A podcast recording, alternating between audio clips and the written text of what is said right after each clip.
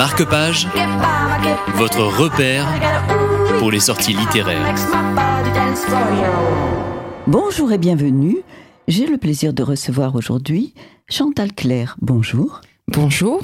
Chantal Claire, vous avez écrit Maman a un AVC et que vous avez publié aux éditions Maya. Et euh, je vous présente, vous êtes euh, autrice évidemment euh, de nouvelles et même de romans.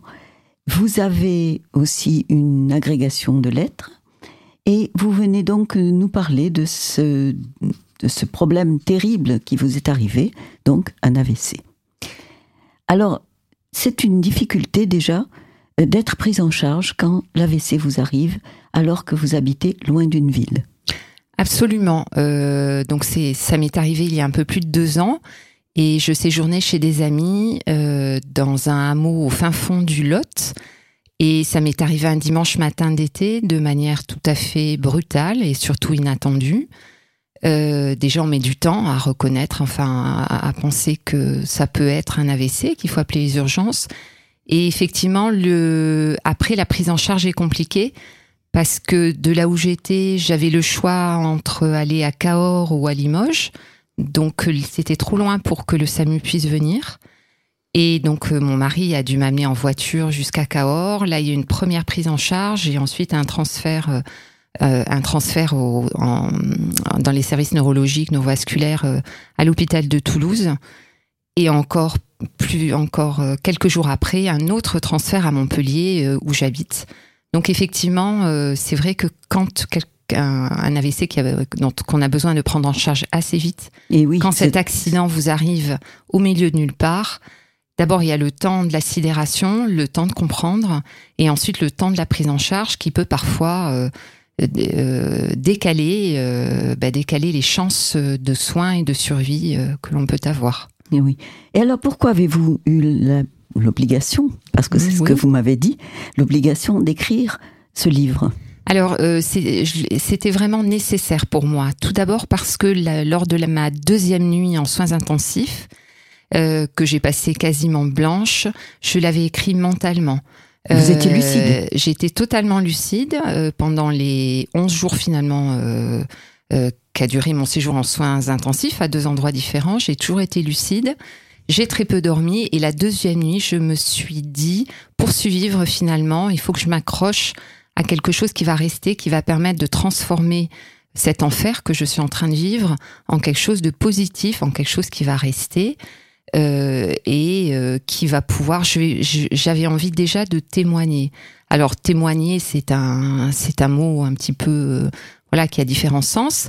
Euh, témoigner d'abord pour informer euh, sur cette maladie qui touche euh, tout le monde. Et oui, bah, en plus, vous étiez extrêmement jeune pour faire un AVC à 51 ans. 51 ans, sans facteur de risque. Oui.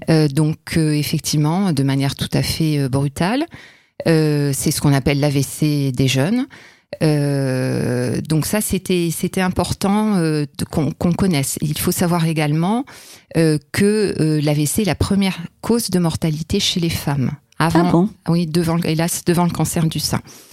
Euh, donc il faut informer, il faut témoigner. Je voulais aussi partager, partager cette expérience avec euh, avec avec mes proches, avec les avec des lecteurs, aussi sur euh, ce que peut être un séjour hospitalier. Alors là, ça dépasse le cadre de l'AVC, ça peut être un accident, ça peut être autre chose, mais comment un patient doué de son entière lucidité, euh, qui n'est pas dans le coma, peut vivre un séjour hospitalier? Qu'est-ce qui se passe? Qu'est-ce qu'il ressent? Et reconnaître surtout les, les symptômes, les signes. Et alors pour l'AVC, effectivement, reconnaître aussi les, les symptômes, ça c'est tout à fait nécessaire. Et, euh, et je voulais également euh, réconforter, je voulais partager pour réconforter. Mon livre a apporté les, les lecteurs que j'ai pu rencontrer, euh, ça les a réconfortés euh, parce que euh, c'est aussi un livre qui est plein d'espoir. Il y a de l'émotion, il y a de l'espoir. Et euh, ça, il faut jamais, il faut toujours s'accrocher finalement.